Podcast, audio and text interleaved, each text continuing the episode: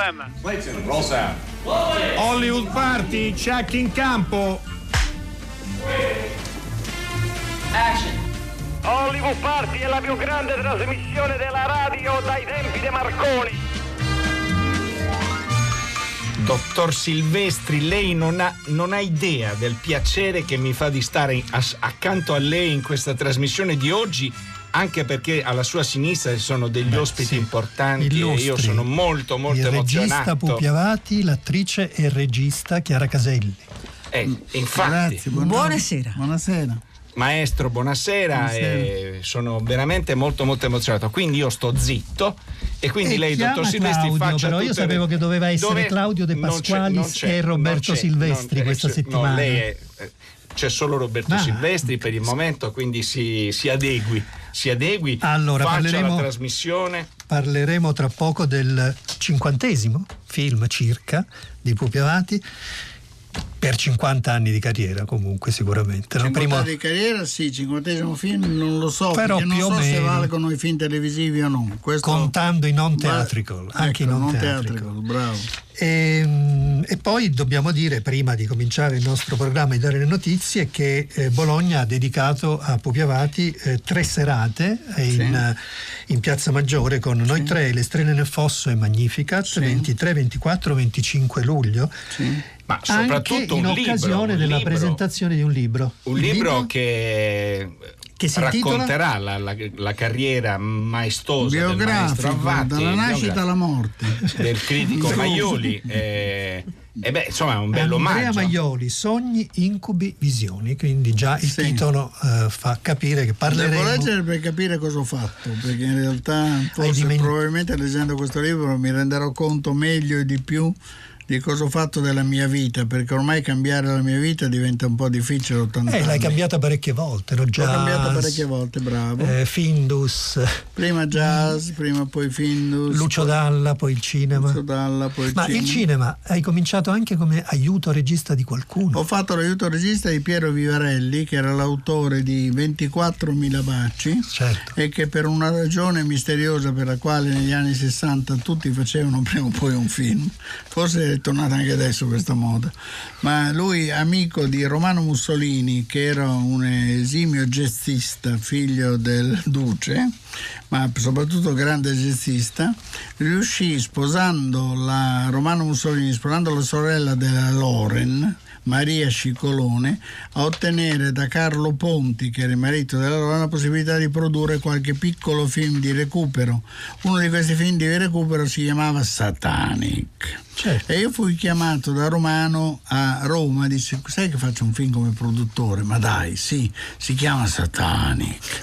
E io dissi chiedo le ferie alla Findus dove vendevo i bastoncini di pesce e mi faccio mandare a Roma e sono venuto a Roma a fare l'aiuto regista a Piero Vivarelli che in realtà mi faceva guidare l'automobile, mi faceva portare, mi chiede subito in prestito 25.000 lire già subito appena scesi dal treno. Da, davvero, davvero, cinematografaro sì, dell'epoca. Immediatamente che portò a sua moglie, a sua moglie separata, che erano gli alimenti di sua moglie separata, li portammo a sua moglie separata che aspettava Viale Parioli sotto la porta, quindi aveva questa ansia da, da e, e, lì è cominciato il mio rapporto col cinema, ho capito che il cinema è fatto anche molto di, di denaro. prestiti. È molto di, di prestiti, molto di denaro. Beh, quindi insomma, allora, da, da eh, Satanic al Signor Diavolo faremo eh, poi perché più tardi. il film ho vi, che ho visto, L'hai visto? Ho visto, visto, ho visto hanno fatto entrare? Eh, sì. mi hanno fatto, era vietato, però mi hanno fatto entrare lo stesso. È per tutti eh, il film. Per, è per fa, tutti, no, appunto, no, stavo scherzando. Eh. Che in genere non lo fanno mai entrare. Però, sì, infatti. Ma per altre ragioni, tutto, non anagrafiche. Tu, no, come no, maestro? Di tutto questo parleremo dopo, sì. perché adesso c'è un quiz che lei ha sapientemente. Ah, non diamo i numeri prima se uno volesse sì. telefonare. 335 56 34 296 se riesco ad aprire anche la macchina. E poi c'è un quiz. quiz che risponde al numero l'ha fatto lei, vero dottor? Sì, l'ha, l'ha creato lei, dottor Silvestri, è l'800 050 333. In questo film c'è l'ossessione di un vestito giallo da donna. Yeah.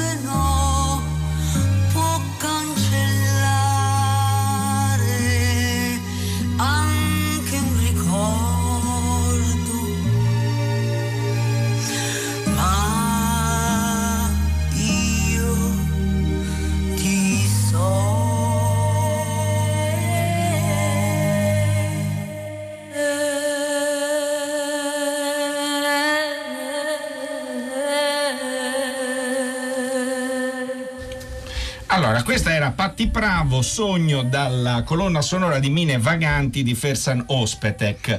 Però adesso ci facciamo seri, veramente, sì. perché dobbiamo ricordare una grande attrice che ci ha lasciato qualche ora fa.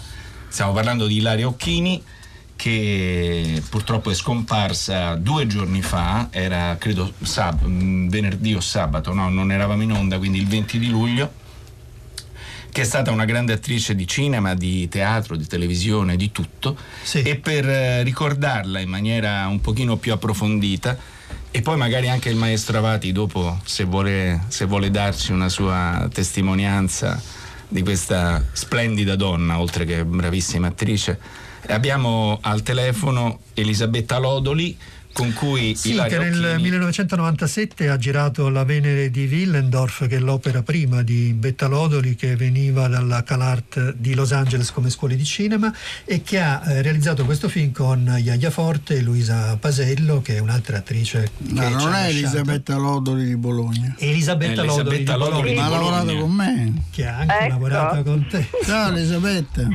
Ciao Pupi, Ti come ricordi? Certo che Giuseppe. Avati detto Pupi. Quello bello, biondo. da Bologna. Assolutamente. Da Una Bologna. gita Ciao, scolastica. Ciao Pupi, come stai? Bene. Bene, grazie. Finite convenevoli. Finiti. Allora, allora, Betta, raccontaci un po' il- la tua esperienza sul set con, eh, con Ilario Occhini. Eh, io ho avuto la fortuna di, di lavorare con Ilaria Occhini eh, nel mio primo film, nel mio esordio, il mio primo lungometraggio. Che, eh, che era una storia, si chiamava La Venere di Willendorf, girato nel 1996 a Fregene ed era una- la storia di una donna che soffriva di bulimia e la protagonista era le protagoniste erano Luisa Pasello e Iaia Porte e pensai a Ilaria Occhini mh, perché cercavo una brava attrice in un ruolo eh, minore ma importante che era quello della madre, della madre de- di questa donna che soffriva di bulimia. E devo dire che l'incontro è stato, io ero all'inizio della mia carriera, quindi molto, molto timida. E, e, e trovai in Ilaria uh, immediatamente una, un'apertura e una, una comprensione. Il budget era pres- pressoché inesistente, era un esordiente. E, le- eh, il cast, certo, c'era Iaia Forte che era conosciuta, ma la Pasello non la conosceva se non il mondo che girava attorno al teatro, eppure lei fu interessata al, al progetto, interessata anche se non era un ruolo da protagonista e, e si rese immediatamente disponibile. E io l'avevo scelta perché, perché appunto mi sembrava giusta per, per quel ruolo, ma anche perché eh, me la ricordavo, l'avevo vista in- oltre che in alcune cose televisive, anche in alcuni film. E, e insomma mi sembrava giusta, poi piaceva tanto anche a mia madre, quindi le cose messe Era un buon insieme. Che forse la ricordava come protagonista di grandi sceneggiati televisivi degli anni 60. Jane Eyre, no? assolutamente. Queste cose qua. E anche Ma come se la ricorda tuttora perché mia madre è ancora viva, anche se anzianissima, è ancora nelle ultime interpretazioni di nuovo de- de- delle fiction televisive Certo. che, che Ilaria aveva fatto fino all'ultimo. Mm. Maestro Avati, lei ha un ricordo, vero? Sì, è un ricordo mh, di carattere sentimentale, cioè nel senso che lei fece un film con Manfredi, il titolo era I complessi con Dino Risi. E facevo questo personaggio di Gabriella, che era una ragazza molto riservata, molto bella, molto allusiva, ma contrariamente a tutte le dive di quel tempo, le loro Brigide, le Loren, le Schiaffino, le Coscine, che erano tutte molto esposte, sovraesposte, lei era tutta trattenuta, tutta contenuta, tutta dentro gli abiti. Ecco, io mi innamorai follemente di questo Ilario Di Chini Gabriella. Di Gabriella. Di Gabriella. E finalmente, quando nel 1980 la RAI mi affidò questo compito prestigiosissimo, perché io venivo da un grande successo che era stato Jazz Band, che era una serie televisiva che era andata benissimo, allora mi dissero, mi affidarono questo, questo questa celebrazione della fine anno un programma riassuntivo di tutte le produzioni che erano in atto della RAI. Allora andai, lei stava facendo uno sceneggiato del, della RAI, andai a intervistarla a questa terrazza di Piazza Grazioli dove abita, abitava ancora con, con, con lo straordinario uomo che è Raffaele Lacapri, suo marito. E devo dire che questa intervista fu un'intervista molto molto problematica perché ero ancora fortemente attratto da questa signora ragazza che capì probabilmente dall'impaccio nel, nel proporre le domande che va. E allora ieri mi sono trovato, ieri sera, a scrivere una lettera a Raffaele La Capri che conosco molto bene e gli ho detto guarda sono sempre stato innamorato di tua moglie e devi saperlo che io ti ho moltissimo invidiato quindi devi essere molto felice. E credo di non essere stato il solo perché di quella Gabriella si sono innamorati un po' tutti gli italiani. E allora nel, nel ringraziare e salutare Elisabetta Lodoli noi ascoltiamo proprio Gabriella nel film di Dino Risi I Complessi. A mappa come piove. Adesso sì che me la devo togliere la giacca. Se non pioveva era una gran bella giornata. Quirino, ti devo dire una cosa. Non sei libera? C'è un altro? C'era. E beh, se c'era.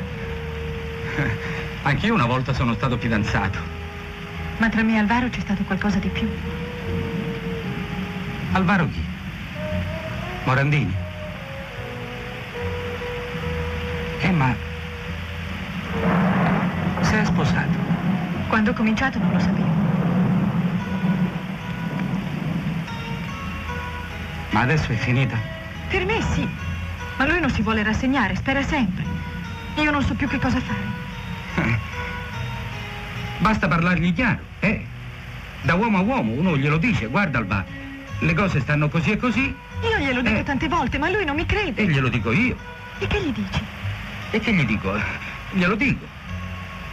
Io e Gabriella ci vogliamo bene e, e abbiamo deciso di sposarci.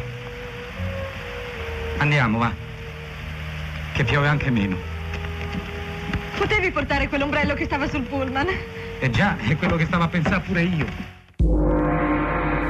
Allora, il numero di telefono è 800 050 333, secondo tassello del quiz, ma c'è da, c'è, c'è da ricordare una cosa, che nella pagina Facebook, Facebook, di Hollywood Party c'è un video che aiuterà sicuramente a risolvere questo, questo quiz certo. difficilissimo del dottor Silvestri. Sì. Ricordiamo anche che il film I Complessi è stato fatto nel cinema alla radio da Dario Zonta e quindi chi lo vuole sentire può sentire. Lo può sentire. Allora, i cowboy non sono intelligenti, dice il protagonista del film, sono sempre al verde e quasi sempre ubriachi.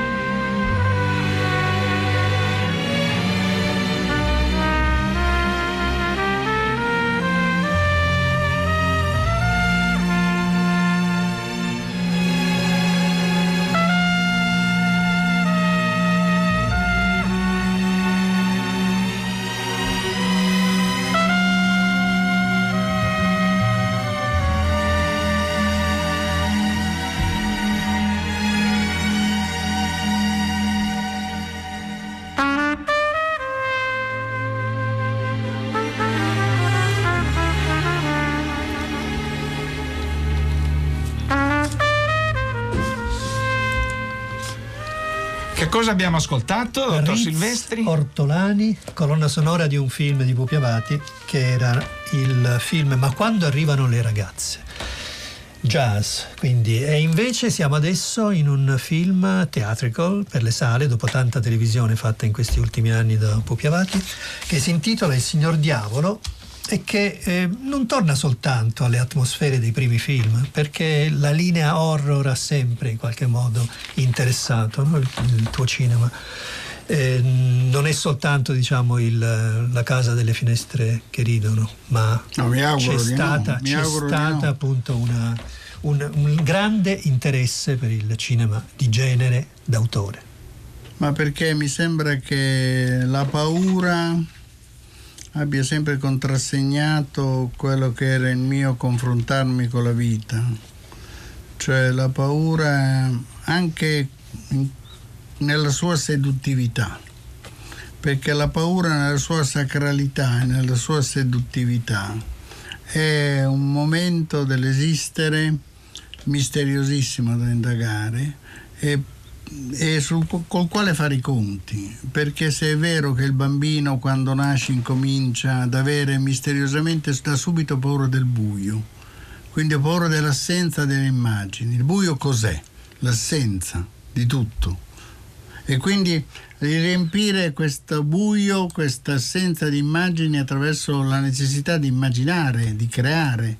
Quindi la tua creatività viene fortemente stimolata dal buio, soprattutto quando è capitato a me per motivi bellici, eravamo sfollati durante la guerra e quindi le favole contadine erano assolutamente una sorta di di, di, di, di, propulsore di immaginari, di, fanta, di fantasie. Il prete donna, attenti che arriva il prete donna, bambini state buoni, prete donna, aveva i tacchettini, aveva l'unghietta, aveva la vocina, saliva le scale, attenti al prete donna. Che paura, mi fa ancora adesso il prete donna. Il prete non camminava toccando il terreno, il prete era depositario, il prete era sempre presente durante la morte, quando moriva qualcuno, chiama il prete che sta per morire, chiama il prete che sta... Doveva esserci il prete. Il prete era presente nella nascita e nella morte, era, custode, era custode dei segreti della vita.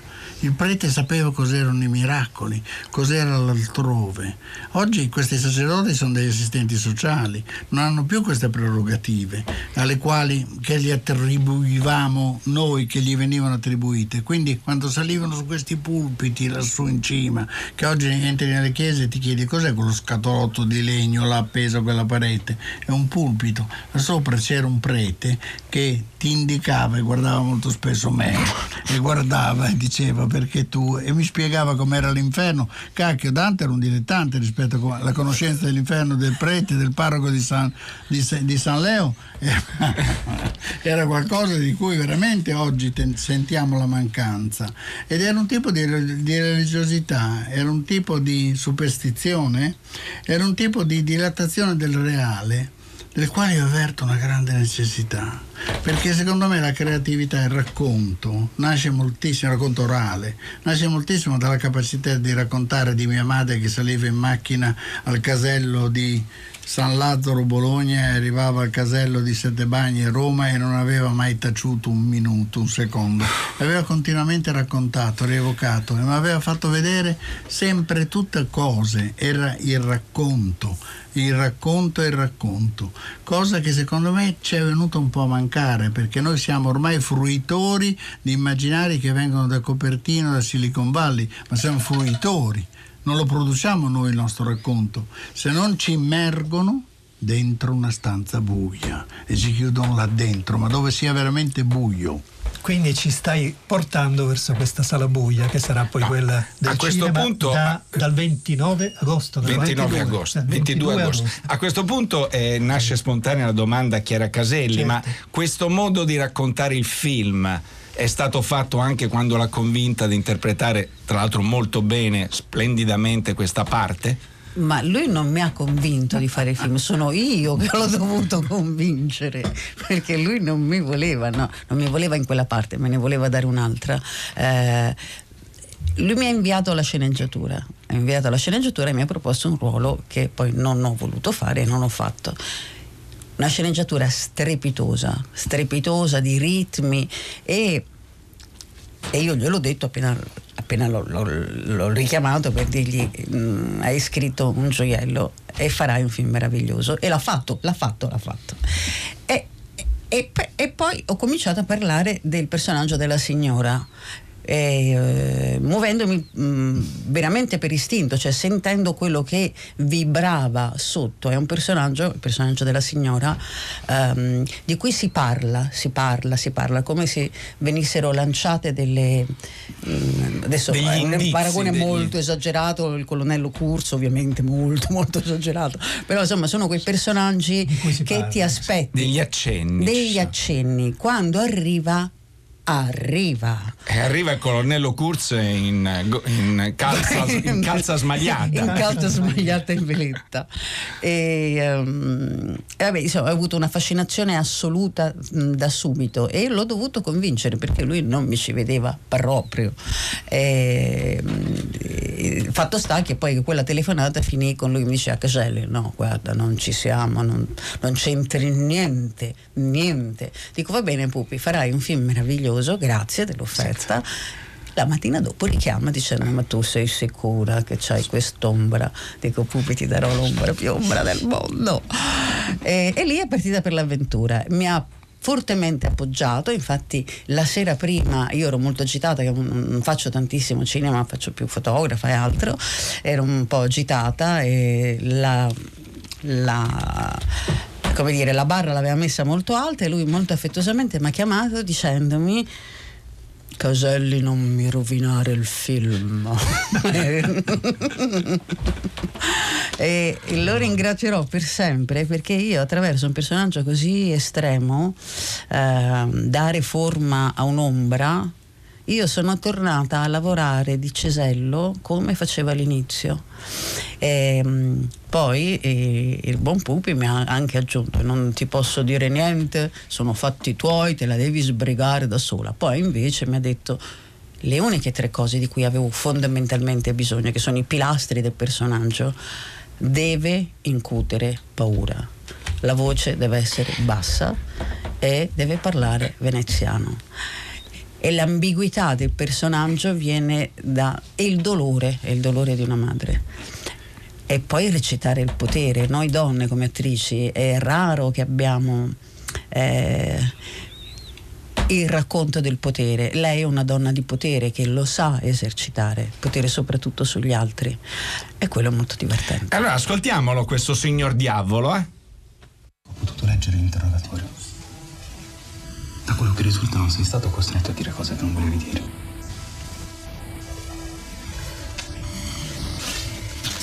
Qualcuno che non conosco mi ha mandato questi.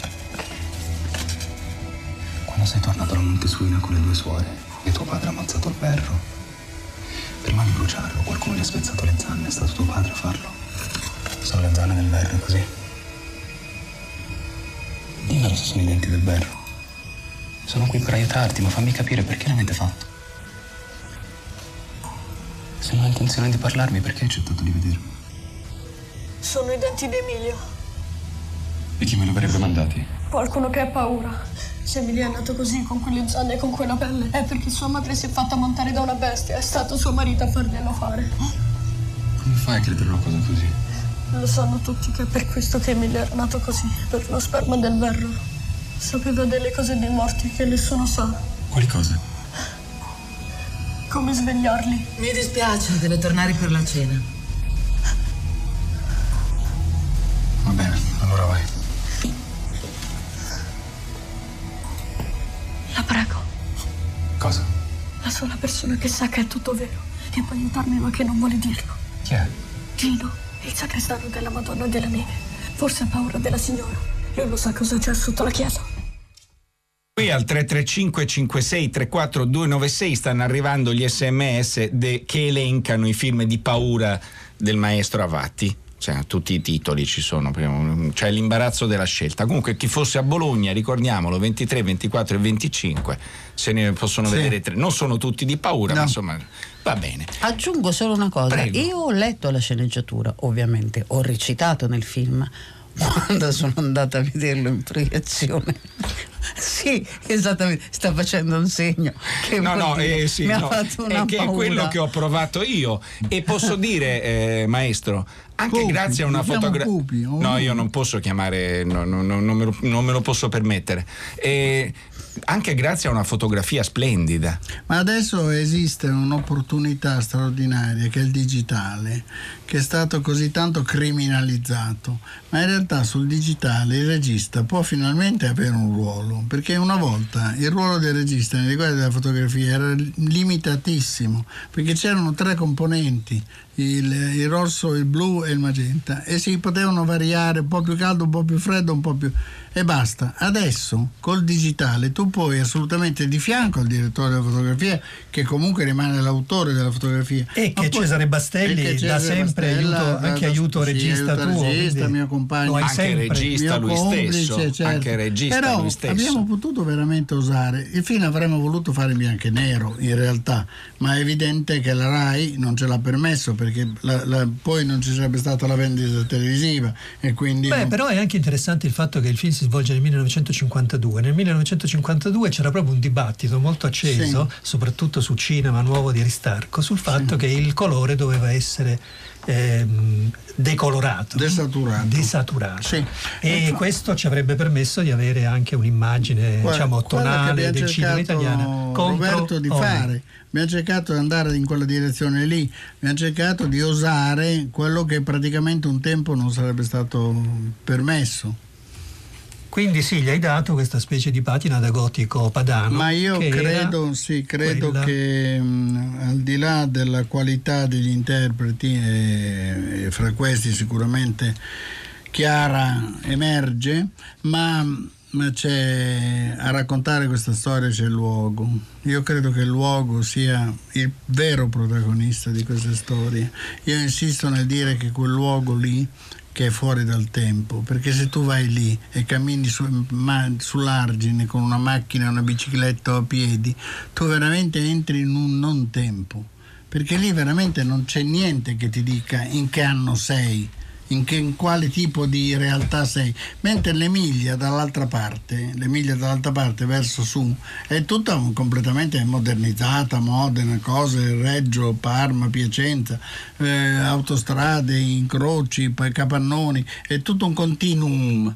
E lì invece sei completamente Cioè fuori. lì stiamo parlando di Ravenna, quindi Stiamo della parlando zona... delle zone verso il Veneto, Comacchio, le valli di il Comacchio di dove il Po veramente dilaga e si appiattisce e dove ci sono gli aironi, dove, ci- dove il giorno è veramente paradiso terrestre, all'imbrunire arriva Igor il russo, che si andò a nascondere lì, che era un esperto di quel tipo di luoghi lì. Non a caso è il posto dove c'è il signor Diavolo, Dove no? Che- dove- dove Eh, ma ancora adesso? Perché stiamo parlando, il film è ambientato negli anni 50 e la mia domanda è, Beh, adesso il, il laicismo imperante ha fatto sì che scomprendo la figura del sommo bene, tu, tu sai che la scomparsa della figura del sommo bene fa sì che scompaia anche la figura del sommo male, perché son- si compensano, il bene esiste in quanto esiste il male e viceversa, ma nel momento in cui le persone son- si sono laicizzate totalmente, l'agnosticismo, le chiese sono completamente o quasi deserte, è evidente che non essendoci più una divinità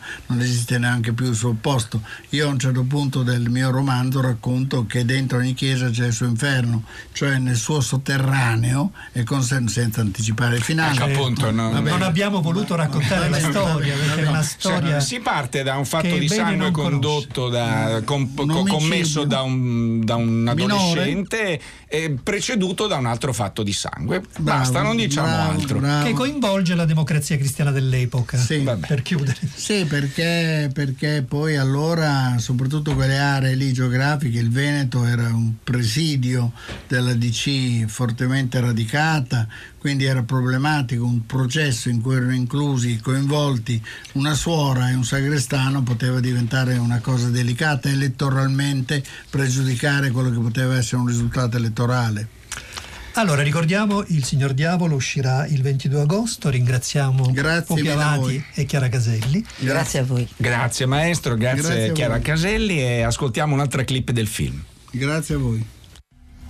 La chiave, grazie. Ah, dottore, Ecco le Cea. Senta, c'è una signora che la sta aspettando, quella là sentata. La vedi?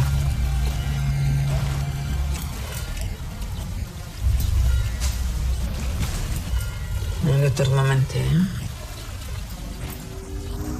Non è stato difficile trovarla. Sergio, il primario di medicina legale, un amico da sempre. Mamentino eh? è un cognome che si rammenta.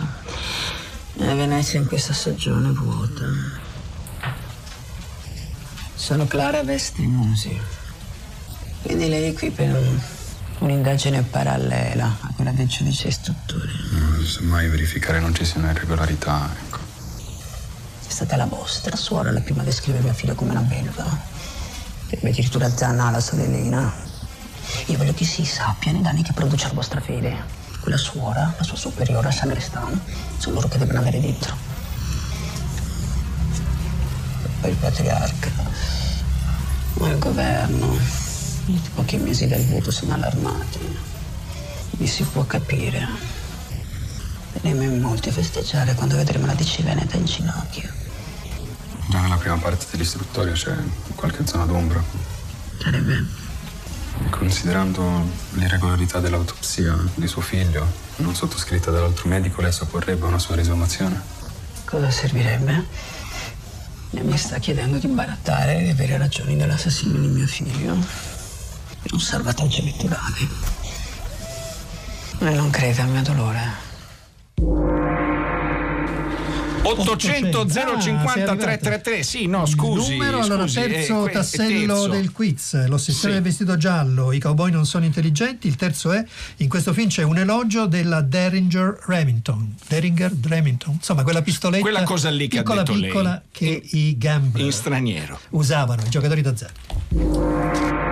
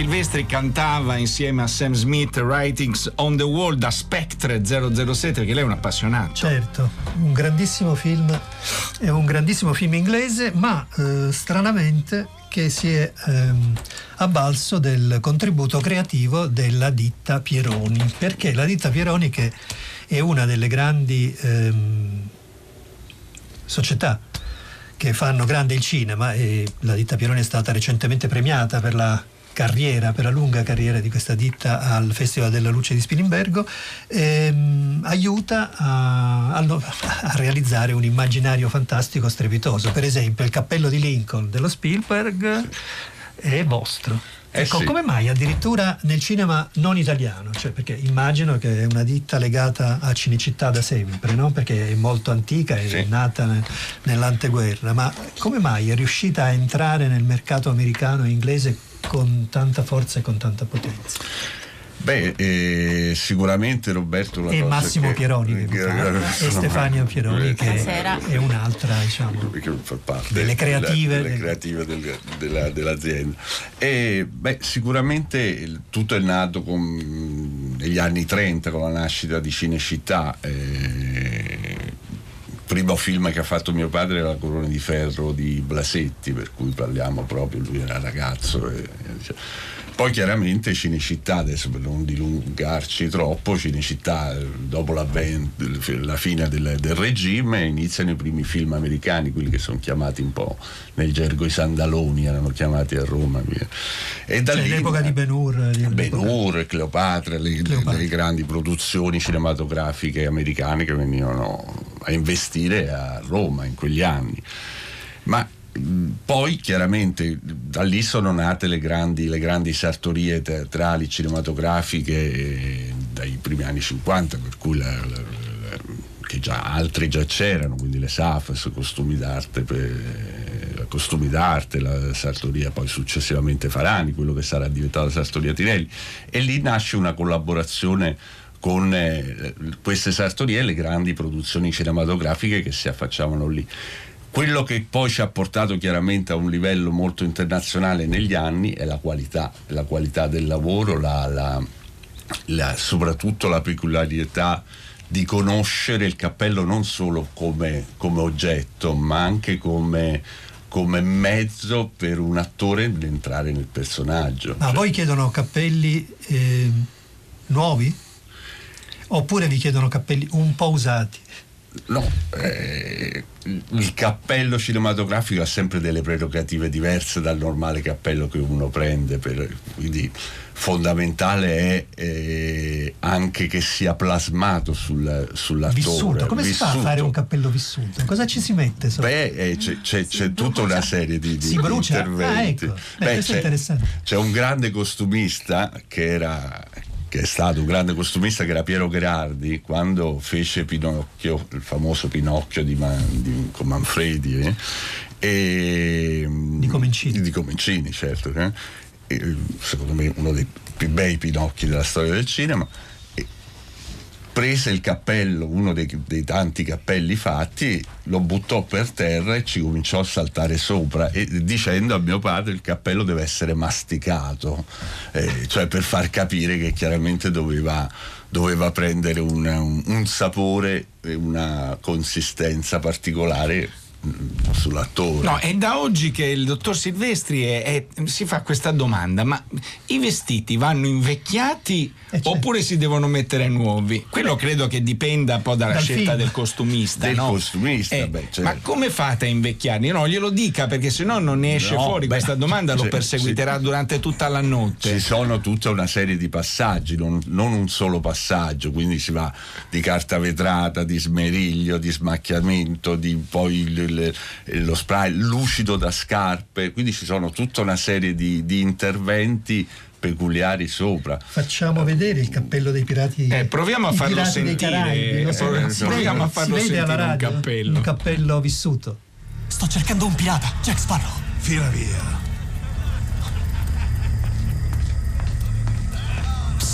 Devo parlare con voi.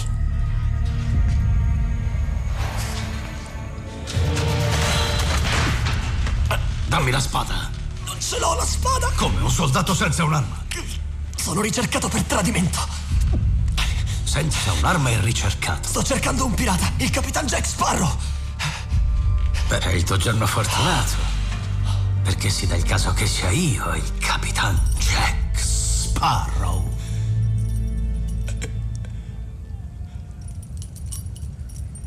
No, non può essere. Ho passato anni in cerca di questo. Il grande Jack Sparrow non è un ubriaco in una cella. Almeno avete una nave? Una ciurma? Pantaloni? Un grande pirata non ha bisogno di certe complessità. Sapete da quanto attendo questo momento? I rischi che ho corso per essere qui. Sicuro di essere quel Jack Sparrow. È sicuro lei di, di non essere Jack Sparrow, Mm, sì, dottor sono Silvestri? Posso fare una Era domanda? quasi Johnny Depp. C'è un film che avreste voluto fare e non avete fatto? Stefania Beh, io direi il cappellaio matto Tim Sì, Burton. Tim Burton, eh, di È vero. Sì, sì, Johnny sì. Depp, appunto. E c'è invece un film che avete fatto, per esempio, Le bombette, sono vostre nei film inglesi o sono inglesi? No, sono, sono attualmente sono gran parte nostre. Anche per esempio, molto curioso. l'ultimo, infatti, eh, pensando che è nata lì, l'ultimo Stanley Olio mh, che è uscito, le Sì. bombette sono, sono nostre. sì, sì. Quindi gran parte Sono del merito del successo del film va anche a voi. Beh, eh, non è, non- è- però questo giochiamo un ruolo importante perché nel, se, nel film che non avete realizzato e che io pensavo l'età dell'innocenza di Scorsese dove c'è quella scena dove volano i cappelli pensavo che voi lì aveste poi vi foste comprati la villa al mare Allora, eh, soltanto per quella scena Beh, quella è film meraviglioso, costumista straordinario, premio Oscar per quel film, eh, Gabriella Pescucci. Eh, però il cappello gioca un ruolo importante. Pensiamo a Stanley Olio senza le bombette, sarebbe, sarebbe duro Ma pensarlo. purtroppo il digitale ha provocato dei problemi per la vostra Il digitale vita, ci ha creato grandi problemi, di grandi problemi perché eh, mentre prima si poteva come dire truccare un po', oggi è molto più difficile perché il digitale ha una- un'amplificazione del dettaglio enorme, per cui anche un pelo fuori posto lo, va rimesso lo vedi, eh, sì. va rimesso c'è un modo per gli ascoltatori per poter vedere il vostro, il vostro rapidamente il vostro lavoro il vostro sito? Beh, c'è, beh, c'è il nostro sito per andarlo a vedere, poi ci sono stati, abbiamo avuto anche mh, nella parte del sito c'è mh, vari- varie interviste documentari che hanno, che hanno fatto su di noi che sono divertenti. cioè, Scoprirete quanto, eh, vedere c'è- quanto, quanto- genio quanto italiano genio c'è italiano nel c'è. cinema e nell'immaginario anche internazionale. E quanto Grazie. lavoro. E e quanto quanto lavoro. lavoro. Dottor Silvestri hanno indovinato. Ah, bene. Quindi si C'è prenda la al sua- il suo telefono? merito. Pronto? Pronto? Pronto, buonasera, come si chiama? Buonasera, sono Ivan Cipressi da Bologna. Ivan. Allora, che film? Il film è L'occhio caldo del cielo di Robert Aldrich. In inglese? È The Last Sunset. Ah, in bene. francese? Come? In francese? Ah, non saprei. Ah, Eh, allora non vale, mi dispiace Ivan, non ha vinto. è Mi il dispiace. perdido, è il perdido. mi dispiace, non Ah, ha vinto perché era soltanto Bravo. in francese la risposta doveva essere. Ah, ecco. Comunque la trasmissione di oggi è stata Grazie, eh, realizzata bravissimo. da un sacco di gente che risponde al nome di Francesca Levi, Maddalena Agnisci, Mauro Tonini, Massimiliano Bonomo, Riccardo Amorese, Elisabetta Lodoli, Puppi Avati, Chiara Caselli, Massimo Pieroni, Stefania Pieroni, il dottor Silvestri, Efisio Mulas. Mulas e Eh, basta. Claudio, Claudio, Sì, no. Claudio De Pasquali? Sì, anche. Eh, volevo dire che inizia stasera il festival di Narni, Ah, Narni Scalo. bene. Chi fosse da Chi quelle parti Narni, può andare. Cinema e storia. A domani!